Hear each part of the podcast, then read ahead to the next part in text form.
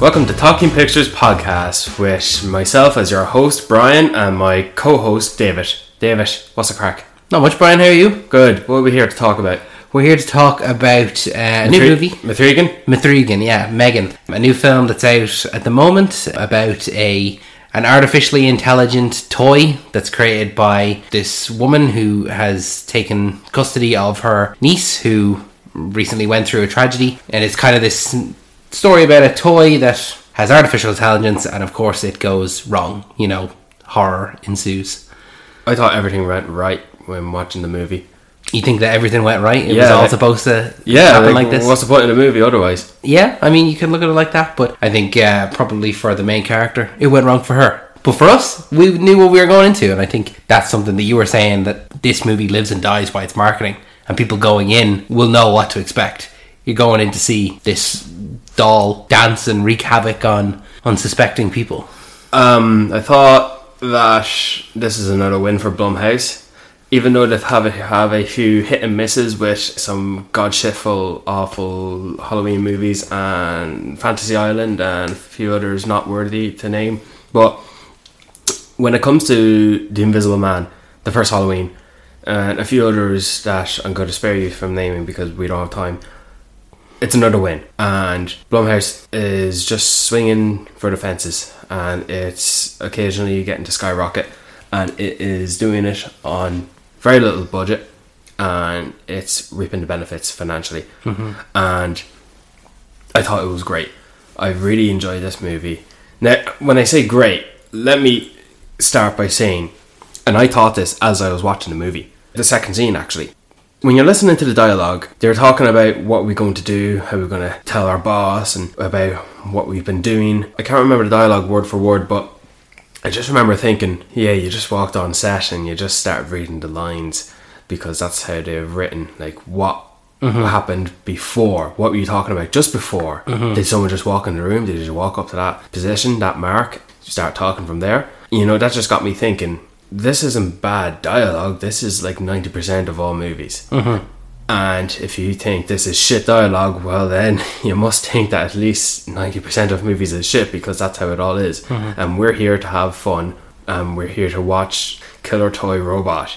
Yeah. And if you can't get out of it, get into it. Exactly. Yeah, it's you, you know what you're going in for. You're like you're not going in for Citizen Kane. You're not going in for this deeply emotional film. You're going in for This.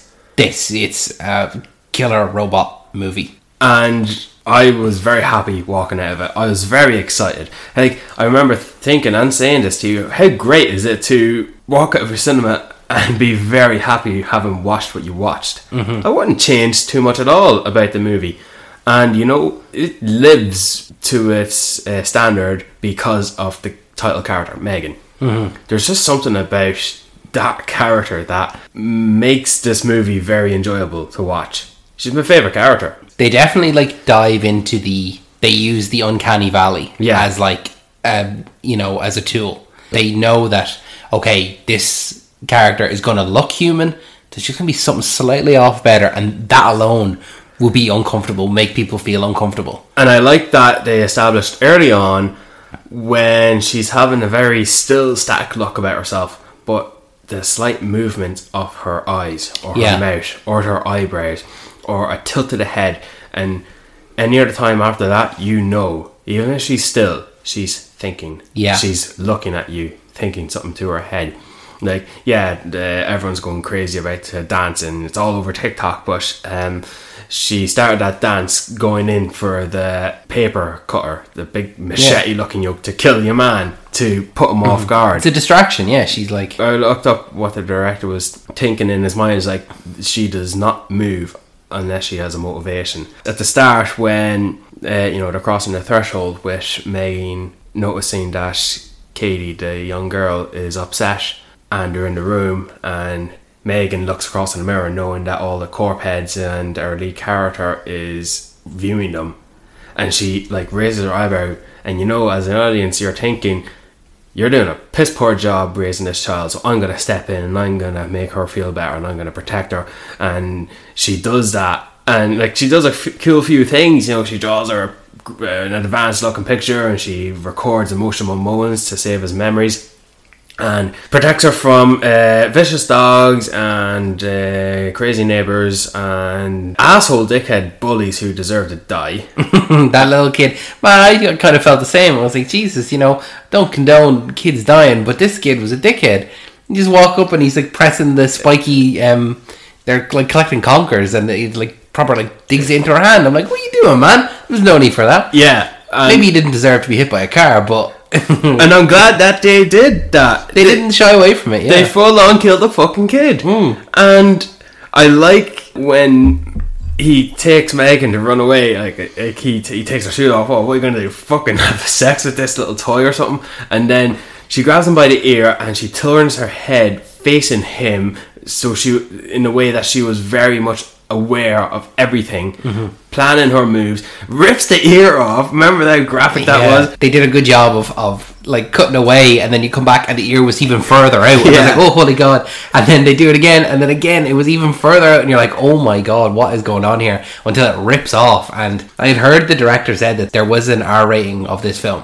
Like they had a cut that was R rated, but they were like, no, we want to get it down so you know more people can see it get down to a 12 so it, it made them you know be a bit more creative like cutting away from stuff like that like with the the woman uh, the neighbor who uh, she killed with Yeah. the the hose and the chemicals that like you just see like the blood kind of dripping down the sidewalk. And But that- and that was originally yeah that was it exactly. That was enough that, that you didn't need to see your one's face burning off. I'm sure if there was an 18's cut we'd see the skeleton you know in her face but no just like there was enough there that it was satisfactory. You, you, it, like he said, like the director said, you know, your imagination will fill in those blanks.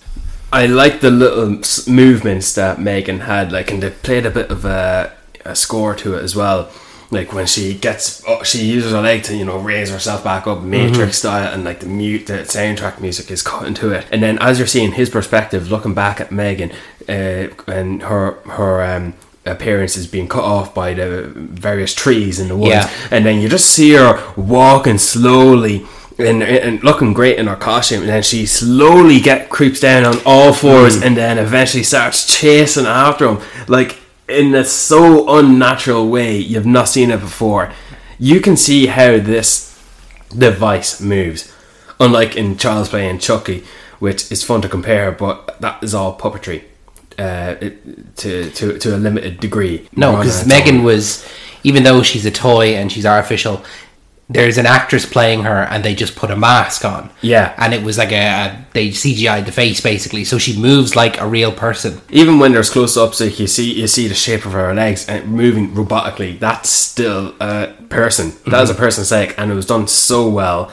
And I really did enjoy this movie. It, they've they've confirmed already a sequel. Yeah, 2025. It overperformed. I saw that they had initially predicted like something like 10 million opening weekend. and It did like 25, so it overperformed. It's doing really well. It's really well received on uh, Rotten Tomatoes, and yeah, like you said there, they've confirmed a sequel to come 2025. Five. So I know that we're only in the beginning of 2023, but like that's That's I'm, not even looking forward to that. I'm just thinking right now. I really enjoyed this movie. I thought it was great, and then a few other uh, visual moments where you see you see Megan like sort of from sitting in the car and she's lo- watching everyone being stressed after the boy getting killed, and you can only see her from the outside of the car, and it's very shaded, and she, she's you only see the top of the top of her head down to her like her eyes, and then when she's being hooked up towards the end and.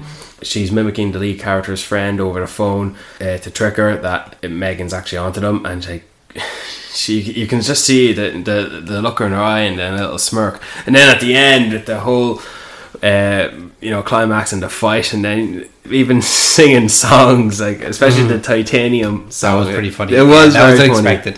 It did have a good bit of like Humor. like humor. Yeah, it wasn't like you know jokes, but it was just there was some funny moments in it. You know, and it, it, it was it was funny and I also liked at the end and this is actually one thing I would change at the end when Megan confronts her creator the main character Cady's aunt um, she started talking to her and we realized that she has all the memories between the two from conception and development when she was just code yeah, to almost like before the film, Yeah. before the events of the Years the and years. place. They, she says she mentions like uh, you know I was the one that was up with you talking about this and that and like learning. yeah And it's only that at the end that we kind of like nearly see like oh there was a bond there yeah, like Megan was the aunt's friend before she was Cady's friend, Yeah. and she was kind of nearly abandoned. At least, that, at least in that type of sense, from Megan's perspective, mm-hmm. because that's how she felt. And so I thought maybe if they could have just maybe introduced that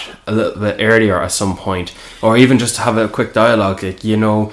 I built Megan from this code, and she, you know, I had conversations with her, you know, uh, on the laptop or whatnot. Yeah. and I thought it would have hit home even more. And then to the point where you know uh, the girl gets up uh, from bed and just uh, Megan and aunt are like fighting and like a married couple. Yeah. Megan's talking to them like we have to raise our girl right. There's a me and you in this, and it's like that's how Megan sees us. Like she is a parent to Cady, and mm. Cady says, "Where are you? Are you finding the two of them together? Look, turn their heads, look back. We're not fighting." And mm-hmm. like I like you that. do feel like yeah like in in terms of an artificial intelligence that she is her own person because there's a couple of moments where the two are having a conversation cady's aunt and megan Yeah. and the aunt just says megan turn off and she doesn't turn off she says why did you just tell me to turn off like you know we're having a conversation Yeah. you can't have a conversation if you just continuously tell me to, to stop listening or turn off it doesn't work like that like she fully sees herself as a person an integral part of this family Yeah. and should be respected like anyone else. You know, to her, she's real. And- For Megan, she is real. And at the end, when she's ripped in half by Bruce, which you knew who was going to make an appearance again, Bruce, the big robotic Mm-hmm. machinery, Megan was ripped in half, and she goes crawling after him. She goes, "You ungrateful little bitch!" Like, Yeah. like you can sense the anger in her as well. It's like that is that's that's pretty cool. Mm-hmm. All this in, in a movie like this. I mean, look, it was. I liked this movie. I was happy with it. This was uh, a nice exception for me to enjoy. yeah, You can tell I'm really happy with this. I give this four stars out of five. that's pretty Um, good. Yeah. I think I'll give it three and a half. Well, I enjoyed it, but there was some bits that I probably would change. I'd probably get into Megan being a bit more evil quicker. Yeah. I felt like it, it was a long time before she actually kind of turned and started doing things that weren't. I actually right. I like the pace actually in terms of. I would have quickened that up a little bit. Really? Personally, yeah. I I like the pace that it took. I like because she doesn't see herself as evil. She's doing this because she's protecting this little girl from the world when really that's not how you raise a kid. It should be the aunt raising hmm. the kid. And they even touched on that a little bit because you know they were marketing Megan the toy as things and devices to do with kids that the parents wouldn't have to do. Yeah. But- But then one of our co-workers mentioned like we can't have this replace us as parents and that's what it was at the end of the day between their aunt and their niece you know she's you know kicking the back seat like an angry child and it felt like you know a, a guardian uh, child relationship and i i liked I, li- uh, for me it fed it fed all in together i really liked it there's a few things i would have changed but I see what you're saying there, though. I don't know. I don't know if I agree with you though. With the that she sees herself as doing nothing wrong because she was doing things, but she was like deleting her own video footage of it. Like she was hiding. She was doing things, but hiding them. So I think she knew that they weren't correct, and like she even was getting Cady to lie for her yeah what she was doing wasn't correct and she knew the way she was going about it her intentions were because her prime directive was protect cady Yeah. from emotional and physical damage so what she was doing was what she was supposed to do but she was going about it in the wrong way and she knew that because she was trying to hide it But as a non-human mind, how could one tell the difference and feel any emotion about it? Because she didn't give a fuck about uh, killing some people and killing some animals, and like you know how she was saying, like in a nutshell. yeah Yeah, I thought because as a robot, she's not going to identify that as right or wrong because it's all about her maintaining her objective mm-hmm. in protecting Cady. And I just remember thinking there's some emotion coming through her dialogue. We're talking about a fucking killer robot doll that, about a movie that was released in January, but look, that's that's how I feel, and I actually I get where you're coming from as well, but doesn't here look we can say that the same thing about Thanos. Like why Thanos is doing you know this but that's a whole other ball game that I don't want to touch into because we're not talking about that. We're talking about Megan Mathregan the the finale as well i think was I was expecting it to go differently. I thought that maybe it was going to uh, take place at the uh, presentation where they had announced the doll. no, I thought that the moment where she's kind of ripped in half and then she goes after Cady, I thought that there was going to be a bit more of a like Realization. realization, yeah, where Cady says you're hurting me, and Megan says like, and that kind of goes against her programming, her prime directive, so she would self destruct or something like that. But I didn't think it would be an actual physical fight and battle. Right. now, I could, I still enjoyed it. I just thought it was going to go a completely different route. I quite liked the kind of the child's play inspiration of you know you thought she was defeated but she always comes back just like Chucky does like there's always that moment that one final jump scare Yeah. and that was that was there with Megan as well I kind of wanted to talk a little bit about the comparisons between Megan and Child's Play the most recent remake Yeah. because Child's Play initially was about uh, a man who possessed a doll. His spirit possessed the doll. But in the remake, it was a similar artificial intelligence going evil. The same, kind of the same as Megan. So, me personally, I think this was better than that Child's Play movie. And I just wanted to see kind of where you stood on it. Do you think this maybe did it better? Did it worse? Is it on the same level? Of course, this did it better. I couldn't tell you all the reasons how or why, but first thing I can say is because of Megan herself. Mm-hmm. Felt like that Megan was more of a fully rendered person compared to Mark Hamill's Chucky, which is very much more robotic. I would class the Child's Play in 2019 that robot to you know the circular Hoover going around the mm-hmm. floor, sweep hoovering up the dust, and mm-hmm. like it just keeps crashing into your furniture. Whereas Megan, it's close to having arms and limbs and having engaging conversations. That and many more reasons as to why I think it starts with Megan as the character. Secondly, there's a few developments in terms of storytelling with the characters, the fact that this is a toy, why we need to make this toy, the sort of meta part of it, playing a commercial in the mm-hmm. opening, and it was a play on the industry. I think maybe So- someone saw that Child's Play movie and said, I can do that better. But how did they make it better?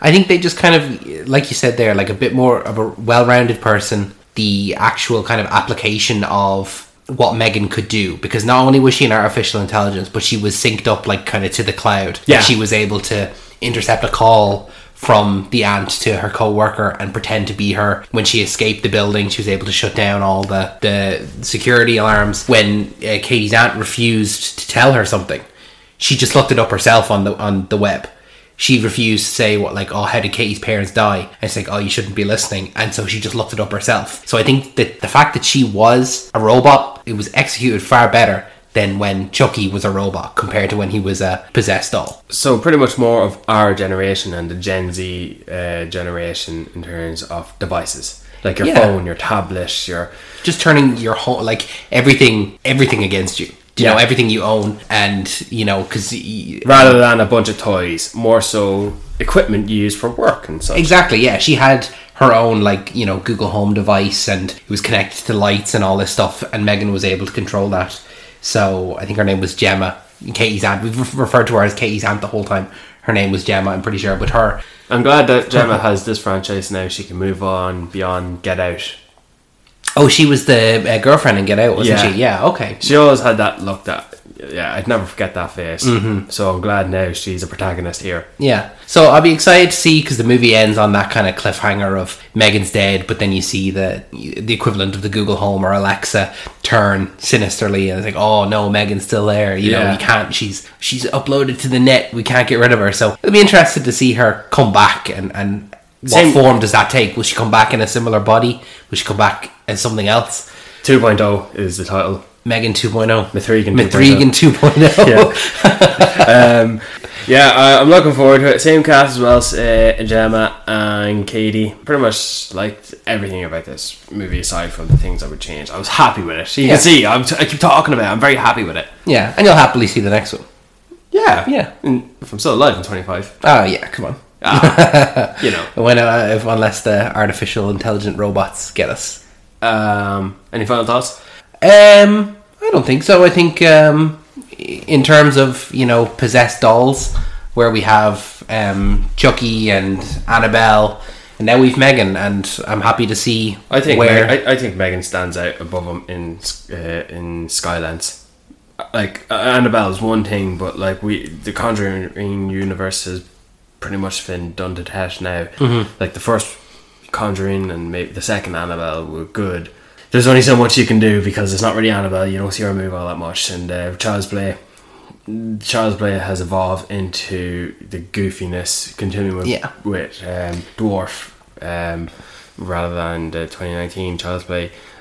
So Megan stands out on its own. I'm I don't even like really comparing it to Child's Play or other no, but there's definitely a case to be made for her. yeah, You know? but to me it stands out on its own. Like Yeah. I'm, I'm not I'm not going to make a list of killer dolls in this. Uh, you know, like even if I did, it would either have Megan in it on its own, and I don't know with a bunch of Blumhouse movies, or the killer dolls list would not have Megan in it because it just stands above it all. Yeah.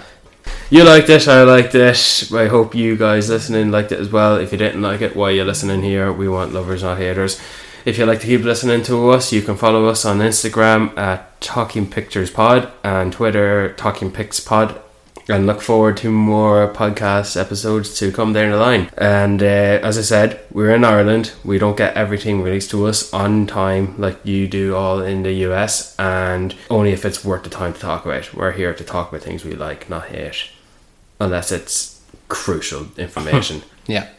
all right, say bye, David. Bye, David. Bye.